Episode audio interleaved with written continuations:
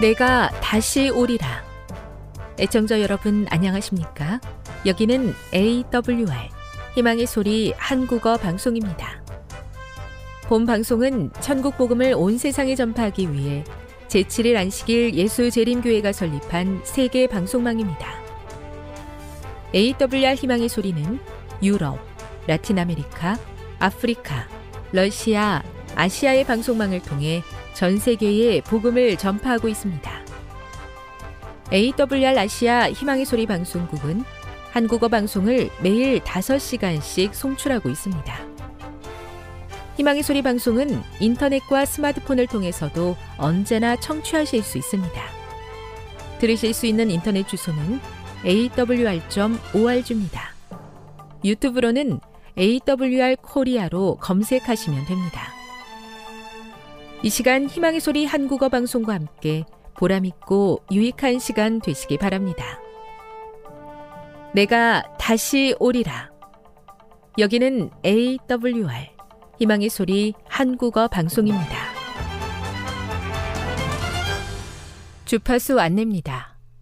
괌에서 송출하는 우리 방송은 한국 표준시로 밤 11시에 9,580kHz로 다음 날 오전 6시에 9,860kHz로 각각 1시간씩 방송하고 있습니다.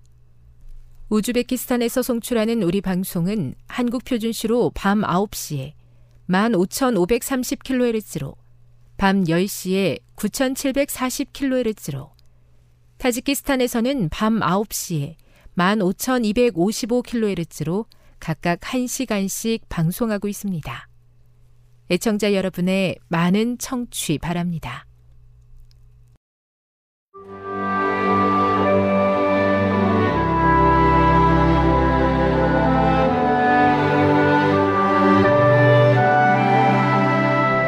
읽어주는 교과 넷째 날 11월 9일 수요일 부활하신 예수님의 증인들 요한복음 20장 11에서 29절과 고린도전서 15장 5에서 8절을 읽어보라.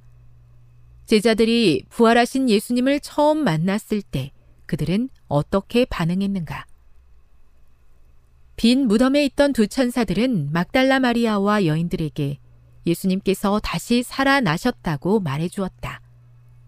얼마 있지 않아 예수님께서 직접 그들에게 나타나셨고 그들은 그분께 경배했다.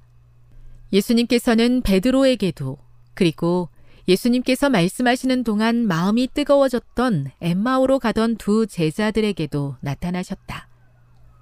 예수님께서 다락방으로 찾아오셨을 때 제자들은 놀라고 두려워했지만 무슨 일이 일어난 것인지 알게 되자 그들은 기쁨과 놀라움으로 가득했다.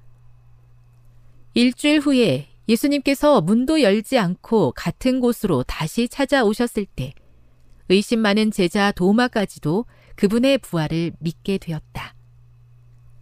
예수님의 부활과 승천 사이에 40일 동안 예수님께서는 500여 형제에게 일시에 보이셨을 뿐만 아니라 야고보에게도 보이셨다. 예수님께서는 갈릴리 해변에서 제자들과 아침 식사를 하셨고 이어서 베드로와 특별한 대화를 나누셨다. 예수님께서 승천하시기 전 제자들에게 더 많이 나타나셨을 수도 있다. 바울은 자신도 담에색으로 가는 길에 자기를 찾아오신 부활하신 그리스도를 직접 목격했다고 이야기한다. 예수님께서 그들에게 처음으로 나타나신 현장에 없었던 도마에게 다른 제자들이 부활하신 예수님을 보았다고 이야기하자 그는 이렇게 대답했다.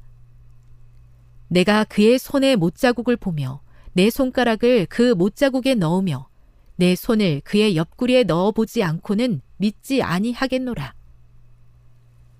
일주일이 지난 후 예수님께서는 제자들에게 다시 나타나셨는데 그 자리에는 도마도 있었다. 예수님께서 도마에게 말씀하셨다. 내 손가락을 이리 내밀어 내 손을 보고 내 손을 내밀어 내 옆구리에 넣어보라. 그리하여 믿음 없는 자가 되지 말고 믿는 자가 되라. 그러자 도마가 고백했다. 나의 주님이시오, 나의 하나님이시니이다.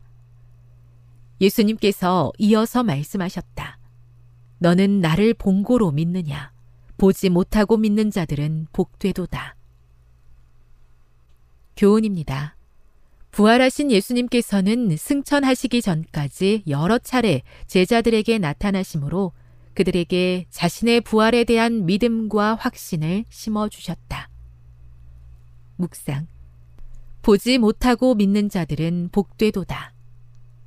우리가 비록 부활하신 그리스도를 직접 보지 못했다고 할지라도 여전히 예수님을 믿을 수 있는 이유는 무엇입니까? 적용. 보지 않고 믿는 일은 쉽지 않은 일입니다. 하지만 그리스도인들에게 꼭 필요한 믿음입니다.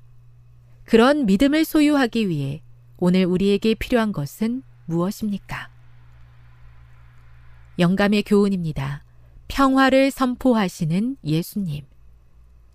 부활하신 후 처음으로 제자들에게 나타나신 주님은 이제도 너희에게 평안이 있을지어다 라는 축복의 말씀으로 그들에게 말씀하셨다. 예수께서는 항상 의심과 공포심에 사로잡혀 번민하는 영혼들에게 평화를 선포하실 준비를 하고 계신다. 그분은 우리가 그분을 향해 마음의 문을 열기를 기다리시며 우리와 함께 유하기를 바라신다. 시대 소망 803 보지 못하고 믿는 자들은 복되도다. 라고 하신 예수님의 말씀을 가슴속 깊이 새기고 싶습니다. 보이지 않아서 믿지 못한다고 주장하는 사람들에게 비록 보이지 않으나 믿으며 살기 때문에 누리게 되는 평안과 기쁨을 나누게 해 주시옵소서.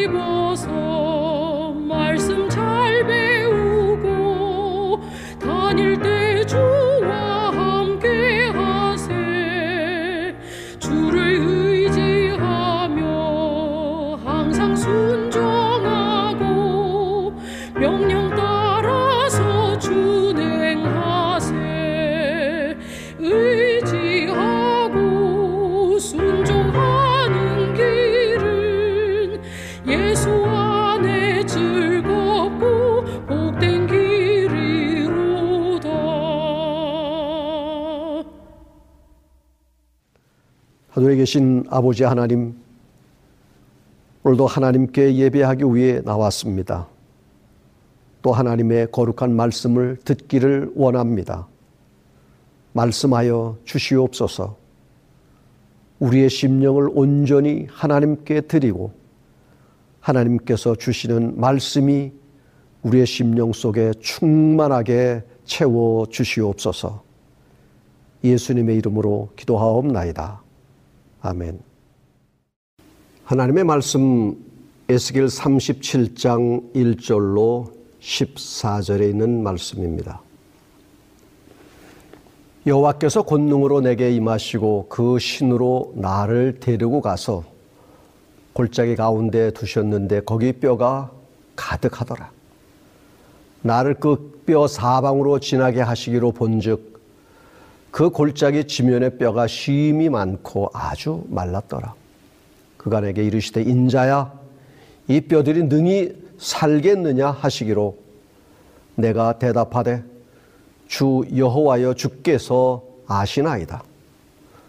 또 내게 이르시되 너는 이 모든 뼈에게 대언하여 이르기를 너희 마른 뼈들아 여호와의 말씀을 들을지어다. 주 여호와께서 이 뼈들에게 말씀하시기를 내가 생기로 너희에게 들어가게 하리니 너희가 살리라. 너희 위에 힘줄을 두고 살을 입히고 가죽으로 덮고 너희 속에 생기를 두리니 너희가 살리라. 또 나를 여호와인 줄 알리라 하셨다 하라. 이에 내가 명을 조차 대언하니 태어날 때 소리가 나고 움직이더니 이뼈 젖뼈가 들어맞아서 뼈들이 서로 연락하더라. 내가 또 보니 그 뼈에 힘줄이 생기고 살이 오르며 그 위에 가죽이 덮이나 그 속에 생기는 없더라. 또 내게 이르시되 인자야 너는 생기를 향하여 대언하라.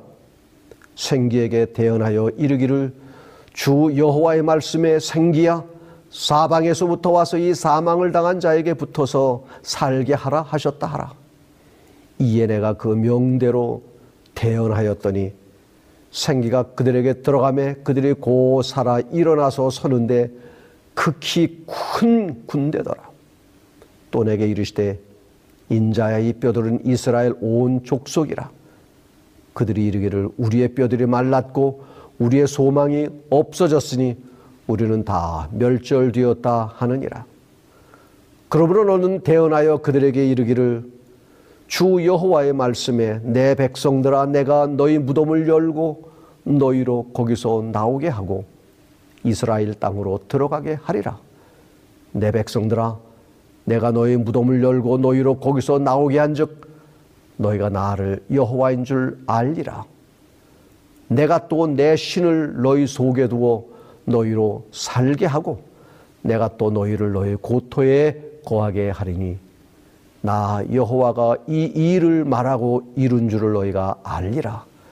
나 여호와의 말이니라 하셨다 하라. 여기에 살 길이 있다. 이런 제목을 가지고 함께 은혜를 나누고자 합니다.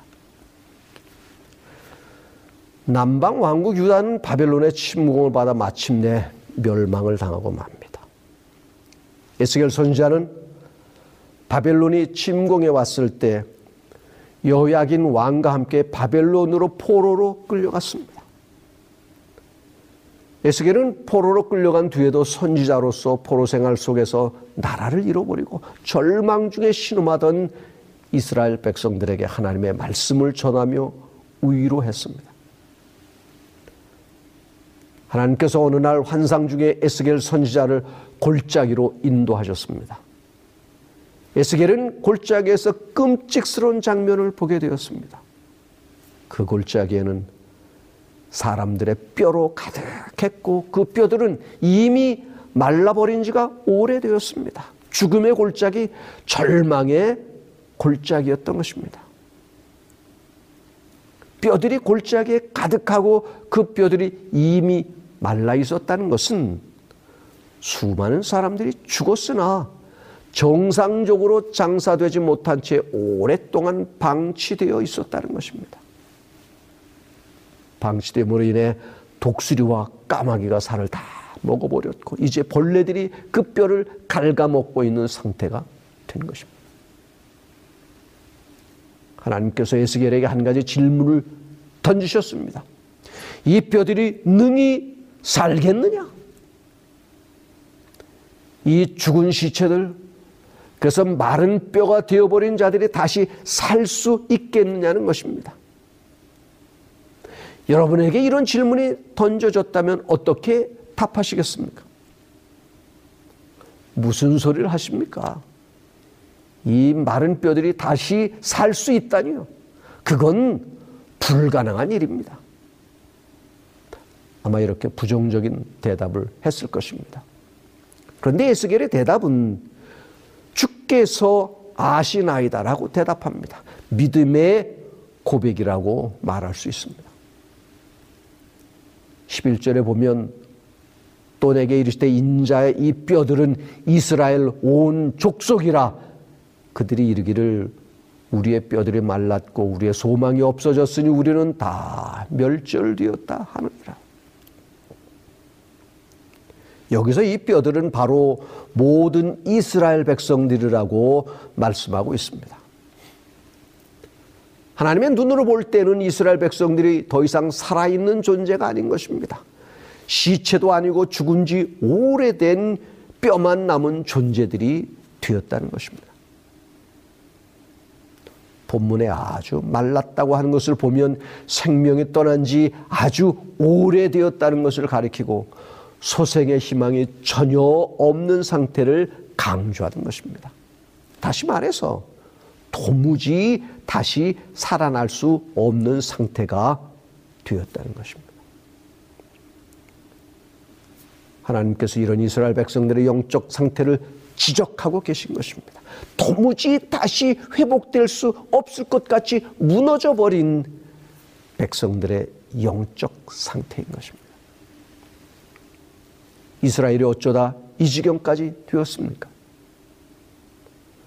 도저히 회복 불가능한 상태까지 된 것에는 분명한 이유가 있을 것입니다. 그 이유는 분명합니다. 이스라엘이 하나님을 떠났기 때문입니다. 하나님을 배신했기 때문입니다. 하나님의 율법이 짓밟아지는 것입니다. 자기의 사사로운 욕망을 이루기 위해서 마땅히 돌보아야 할 이웃들을 외면했던 이스라엘은 결국 바벨론에 의해 멸망당하고 말았습니다. 하나님이 떠나면 당연히 그런 상태가 되는 것입니다. 처음 하나님께서 인간을 창조하셨을 때는 하나님과 인간은 아주 친밀한 관계를 유지하고 있었습니다. 그러나 인간의 범죄는 친밀한 관계를 파괴했고 하나님의 낯을 피하여 숨는 비극적인 일이 발생하게 되었습니다. 인간의 불행과 비극은 하나님을 떠나면서부터 시작된 것입니다. 하나님을 떠나면 인간은 그때로부터 사는 것이 아니고 죽어가고 있는 것입니다. 왜냐하면 생명의 근원과 분리되는 것은 곧 죽음을 의미하기 때문입니다.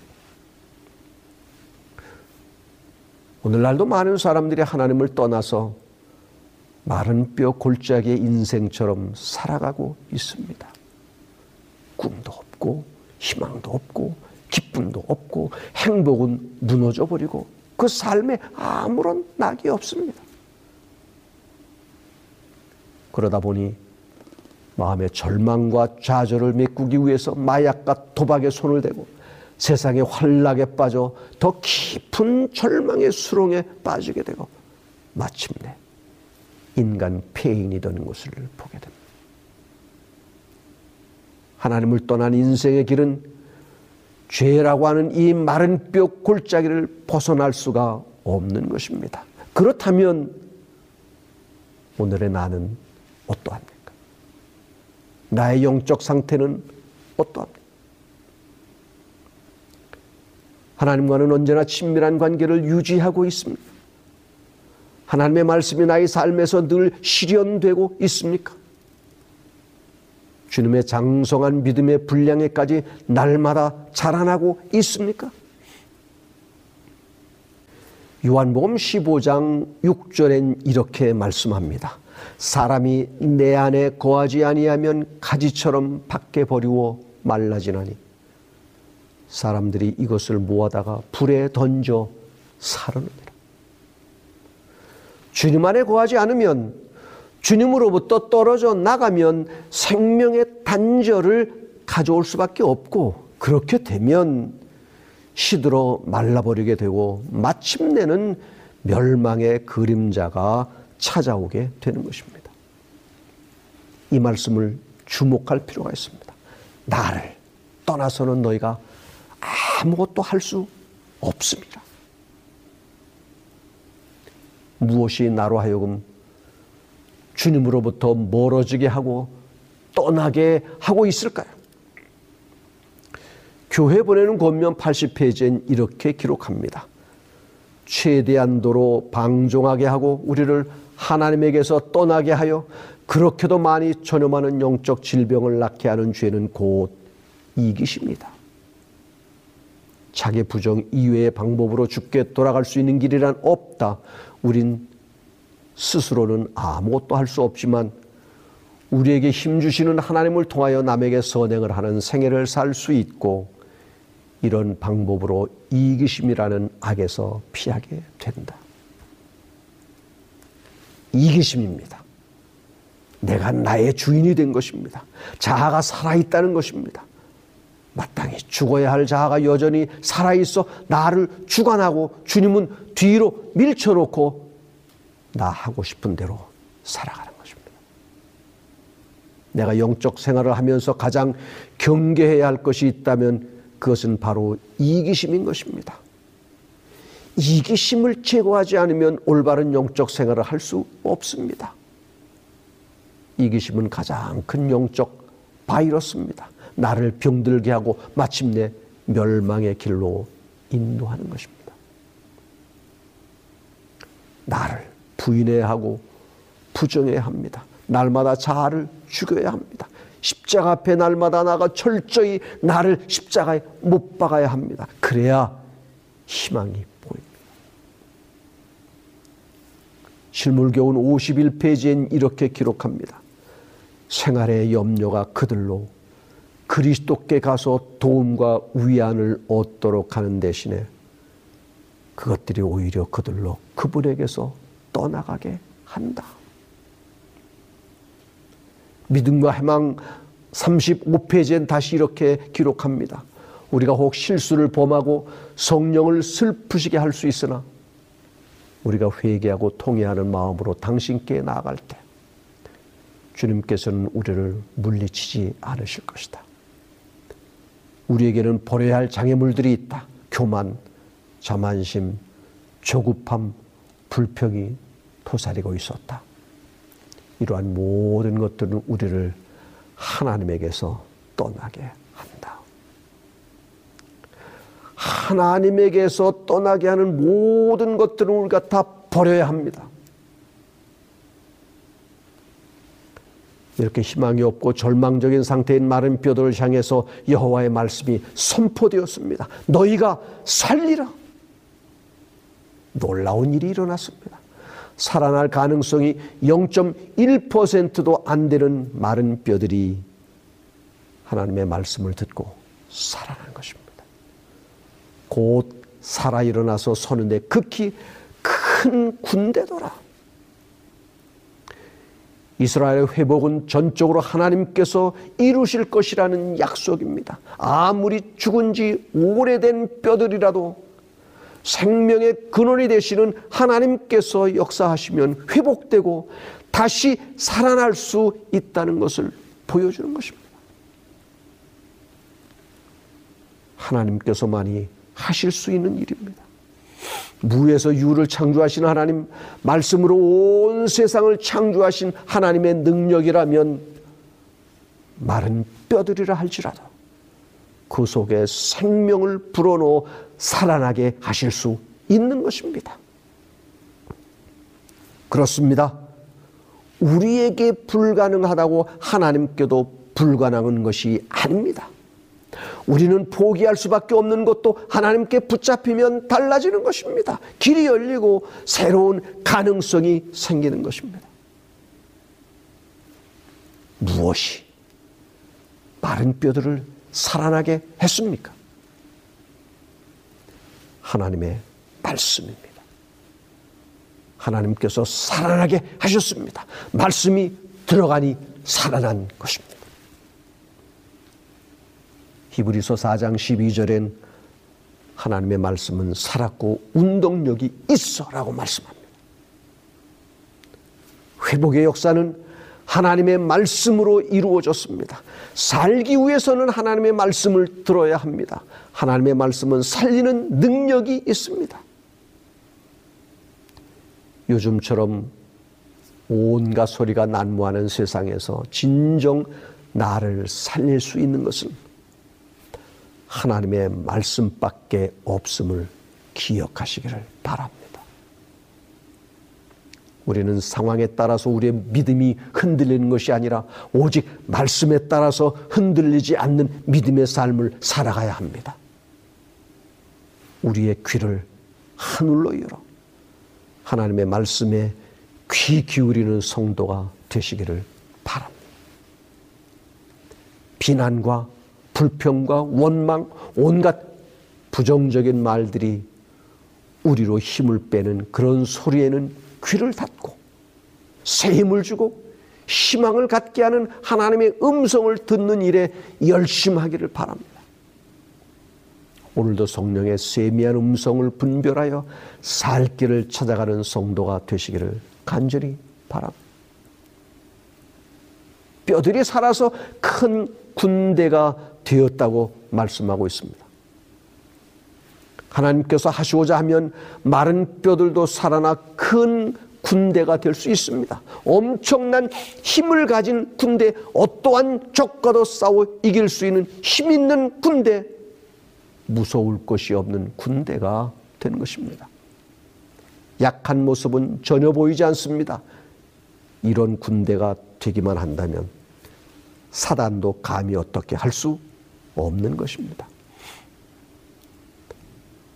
저는 여러분이 속한 교회가 이런 군대가 되기를 바랍니다. 마른 뼈처럼 생명이 없는 그래서 희망도 안 보이고 무기력한 교회가 아니라 성령의 생기를 받아 날마다 살아 움직이는 교회가 되시기를 바랍니다. 미래에 대한 불안과 삶의 모든 염려를 가진 사람이라 할지라도 여러분의 교회에 들어오기만 하면 삶이 변화되고 희망이 넘쳐서 삶의 활력에 충만하여 기쁨 충만하게 살아가는 성도들의 모인 그런 교회가 되시기를 바랍니다. 그러기 위해서는 더욱 말씀과 함께하는 시간을 많이 확보해야 합니다. 성령의 음성을 듣기를 사모해야 합니다. 성령의 역사하심이 언제나 내 마음속에 강물같이 흘러가도록 죄악의 찌꺼기들을 씻어내야 합니다. 세상에는 눈 감고 하늘을 향하여 항상 열려 있는 눈과 귀를 가져야 것입니다. 나의 신앙생활이 왠지 메마르고 시들어가고 있는 것 같은 느낌은 들지 않습니까? 무기력하고 의욕도 안 생기고 그래서 무언가 변화가 일어나야 하는데라는 생각을 가져보지는 않았습니다. 이러면 안 되는데 이것이 아닌데 하면서도 내 마음이 다스려지지 않아 고민하시는 분은 없습니까? 시대 소망 483페이지엔 이렇게 기록합니다. 그분께서는 당신께서 위하여 죽으신 사람은 단 하나도 결단코 버리지 않으실 것이다. 당신의 추종자들이 당신을 떠나기로 결정하지 않는 한 그분은 그들을 꼭 붙잡으실 것이다. 이제 생명의 근원이신 하나님께로 돌아가십시다. 날마다 주의 말씀을 즐겨 듣고 성령에 충만케 하시는 역사로 마른 뼈들의 골짜기에서 나와 희망의 등선을 따라 올라 마침내 주님 계시는 산 정상에서 승리의 노래를 부르는 성도들이 되시기를 바랍니다. 우리에게는 지금 부흥과 개혁이 필요한 때입니다. 미지근함에서 뜨거움으로 영적 변화가 필요합니다. 기도가 살아나야 하고 회개가 살아나야 하고 용서가 살아나야 하고 사랑이 살아나야 합니다. 온유와 겸손이 살아나야 하고 거룩한 삶이 살아나야 합니다. 하나님의 형상으로 다시 회복되어야 합니다. 무엇보다도 주님의 재림을 간절히 사모하고 천국을 사모하는 간절함이 다시 살아나야 합니다. 하나님의 말씀과 날마다 접촉이 있기를 바랍니다. 여러분의 생각과 관심을 오직 하늘로만 향하여 하나님께서 바라고 원하시는 것이 무엇인지를 날마다 살피시기를 바랍니다. 성령의 세미한 음성을 흘려버리지 않기를 바랍니다. 골짜기를 벗어나야 살 길이 보입니다. 예수 그리스도 안에서만 진정 살 길이 있습니다. 이 길을 날마다 걸어가시는 여러분이 되기를 간절히 바랍니다.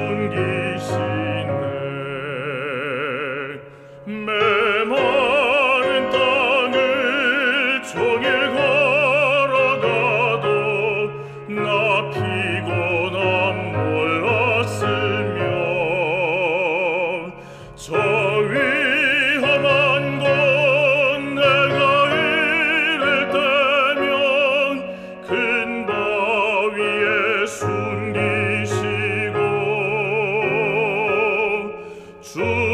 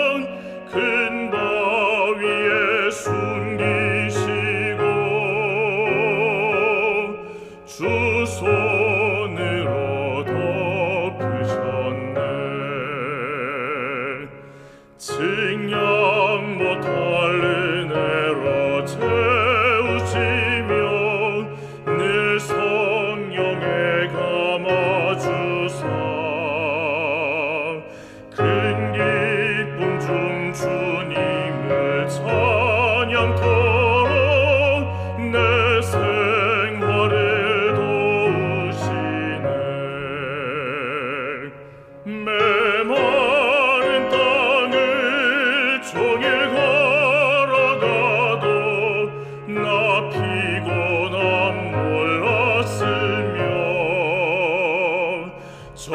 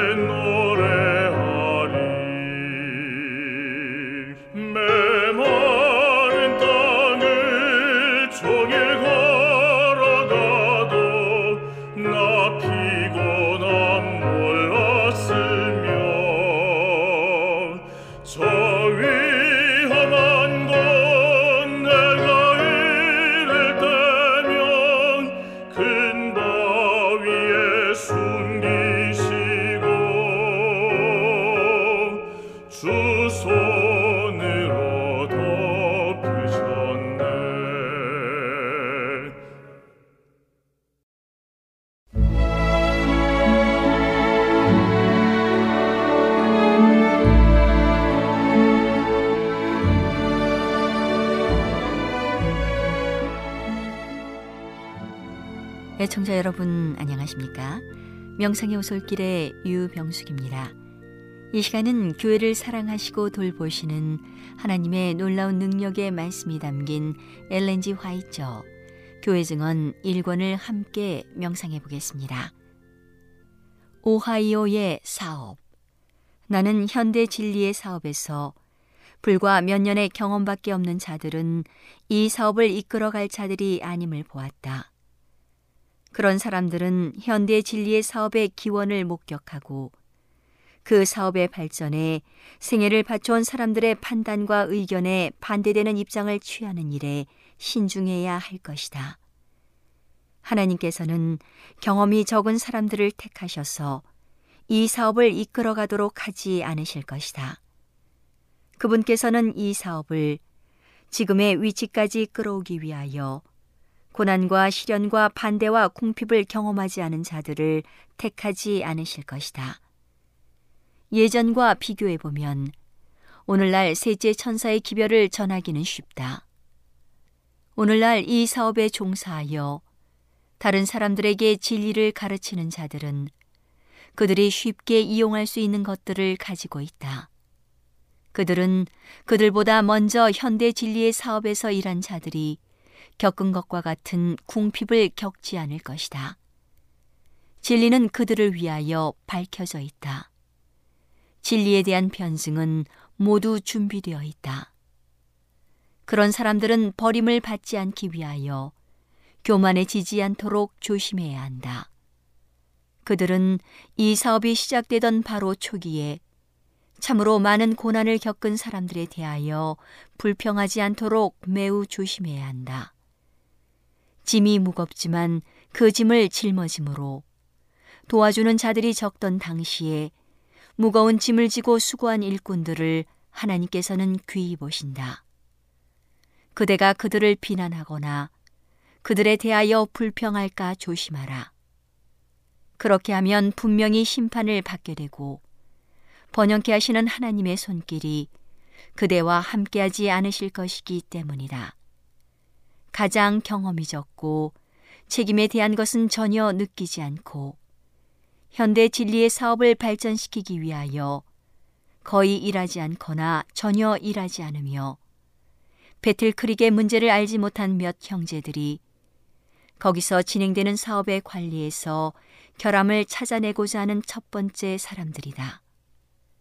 그리고 세속적 사업에서 질서를 지키지 않고 가정을 다스리지 못하는 자들은 하나님의 교회에 질서를 보장해주는 조직을 반대하는 자들이다. 그들은 세속적 일에 훌륭한 취미를 나타내지 못하므로 교회에서 이루어지는 어떤 종류의 일에도 반대를 한다. 그런 사람들은 교회의 업무에서 발언권을 가져서는 안 된다. 그들의 역량은 다른 사람들에게 전혀 미치지 않게 되어야 한다. 완전한 헌신. 친애하는 K 부부에게 마지막 이상에서 나는 그대들의 가정에 대한 것을 보았다. 주님께서는 그대들에 대하여 자비의 마음을 가지고 계시며 그대들이 그분을 버리지 않는 한 그분께서는 그대들을 버리지 않으실 것이다. 엘씨와 MC는 미지근한 상태에 놓여 있다. 그들은 각성하여 구원을 위하여 노력해야 한다. 그렇지 않으면 영생을 얻지 못할 것이다.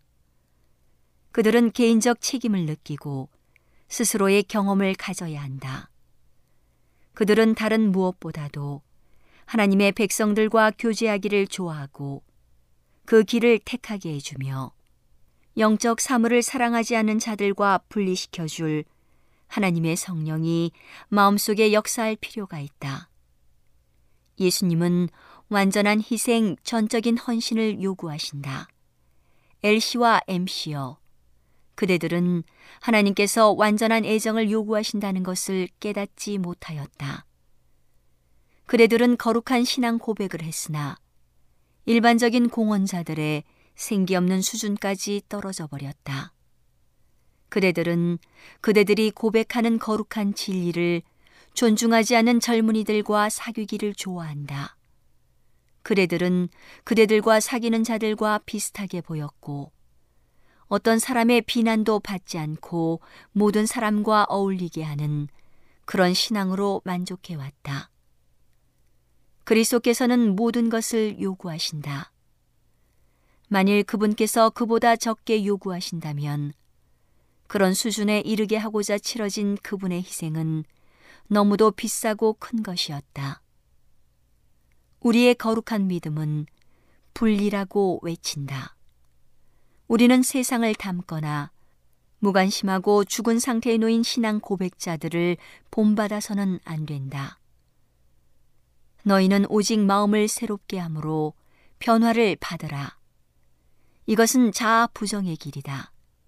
길이 너무 좁고 이 좁은 길에서 자아를 부정해 할 일이 너무 많다고 생각되거든.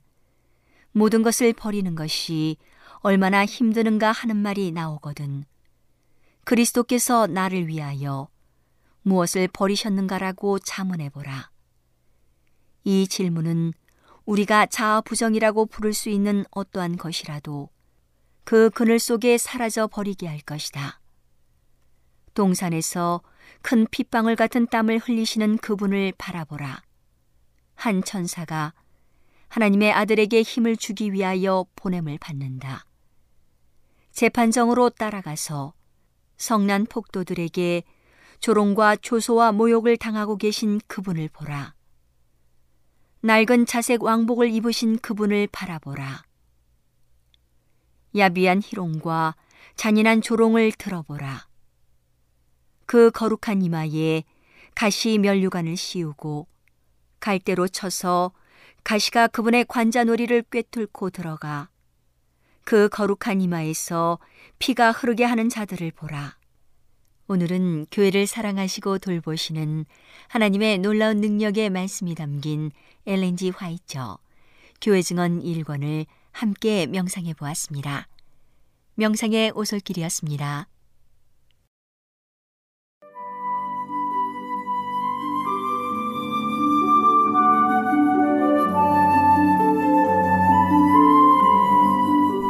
시청자 여러분 안녕하십니까?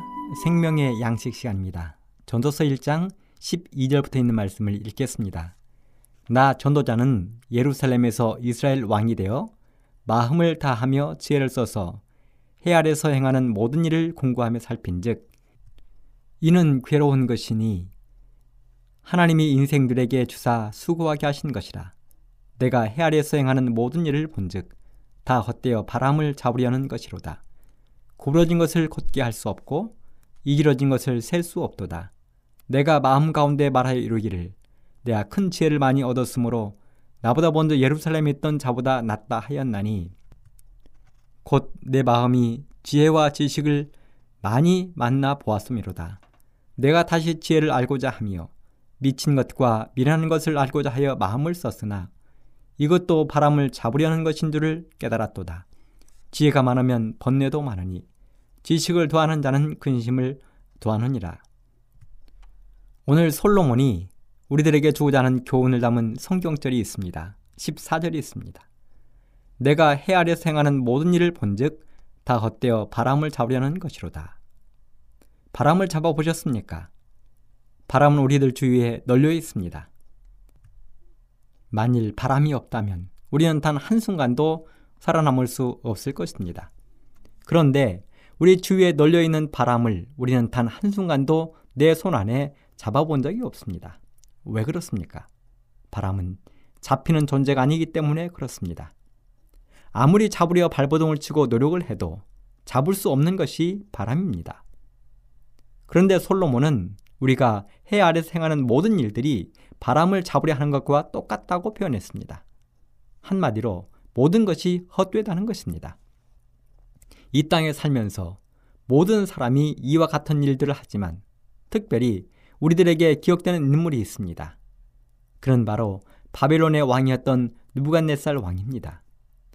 느부갓네살 왕은 당대 최고의 영예와 주의를 누리고 있었습니다.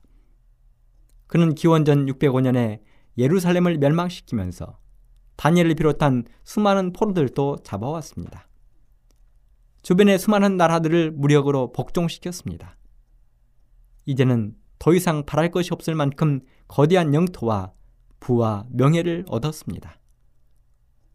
어떤 나라나 민족도 감히 느부갓네살의 바벨론을 넘겨다 볼 수는 없었습니다.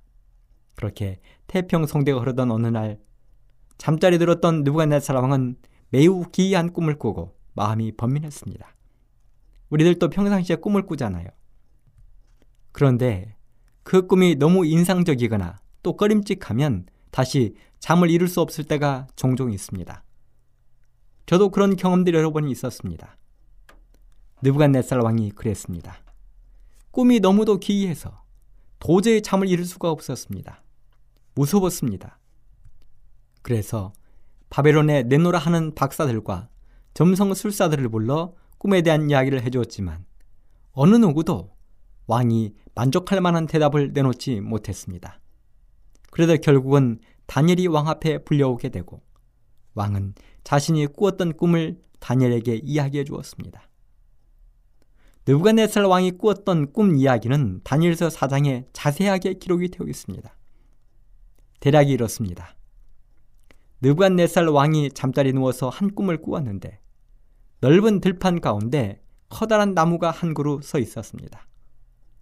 매우 컸습니다. 그리고 자세히 살펴보니 나무가 점점 자라는데 마치 하늘에 닿을 만큼 거대했습니다. 잎사귀는 아름답고 열매도 매우 많이 열렸습니다.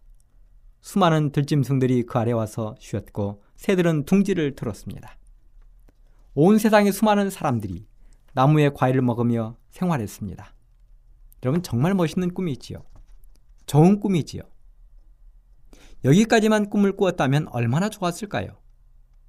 여기가 끝이라면 오늘날로 말하면 로또 복권을 살 만큼 좋은 꿈입니다.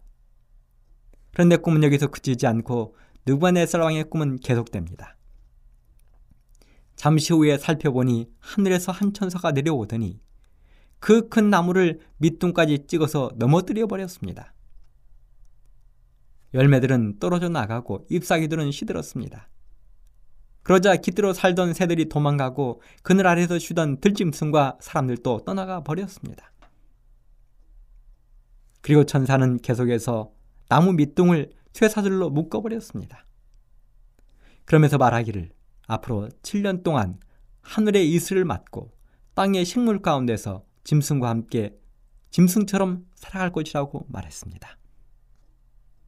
이 꿈을 꾼 느부갓네살 왕은 소스라치게 놀라 잠에서 깨어났습니다.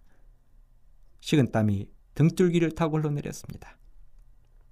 이젠 더 이상 잠을 이룰 수가 없었습니다. 여러분이라면 여러분도 이러한 꿈을 꾸고 잠을 이룰 수 있겠습니까? 왕의 이 꿈 이야기를 들은 다니엘은 어안이 벙벙해서 말을 할 수가 없었습니다. 왜 다니엘이 어안이 벙벙했을까요? 왜 말을 할 수 없었을까요? 그렇습니다. 이 꿈은 왕에게 결탄코 좋은 꿈이 아니었습니다. 그래서 다니엘이 말했습니다.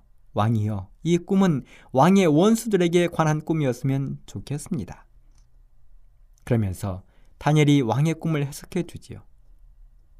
느부갓네살 왕의 꿈에 보인 큰 나무는 느부갓네살 왕을 상징했습니다.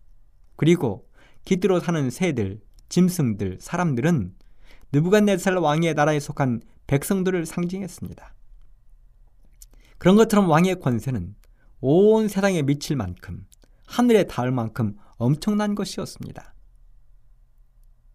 그런데 하늘에서 천사가 내려와 나무를 베어버리고 들짐승과 사람들을 쫓아버린 것은 이 느부갓네살 왕이 왕의 자리에서 쫓겨나겠다는 것이었습니다.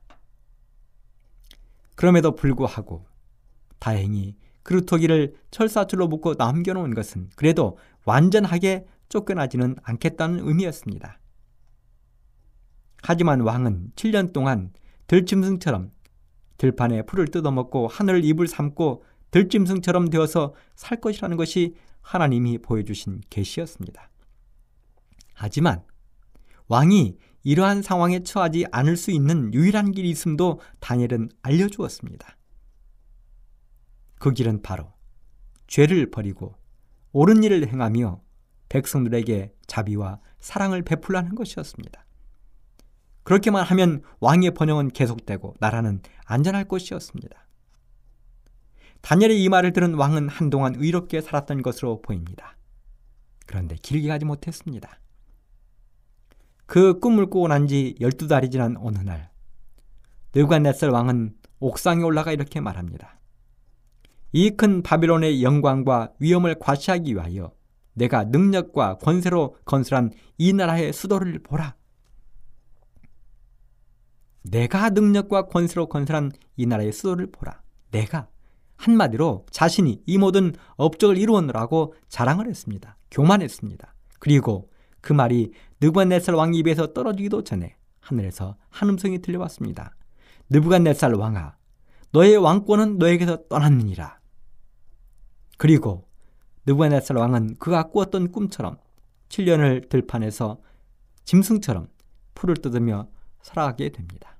이게 역사였습니다. 그렇습니다. 느부갓네살 왕이 그렇게도 찾고 싶었던 부귀 명예는 바람을 잡으려 하는 것과 같았습니다. 헛된 것이었습니다. 여러분들은 무엇을 잡고 싶으십니까?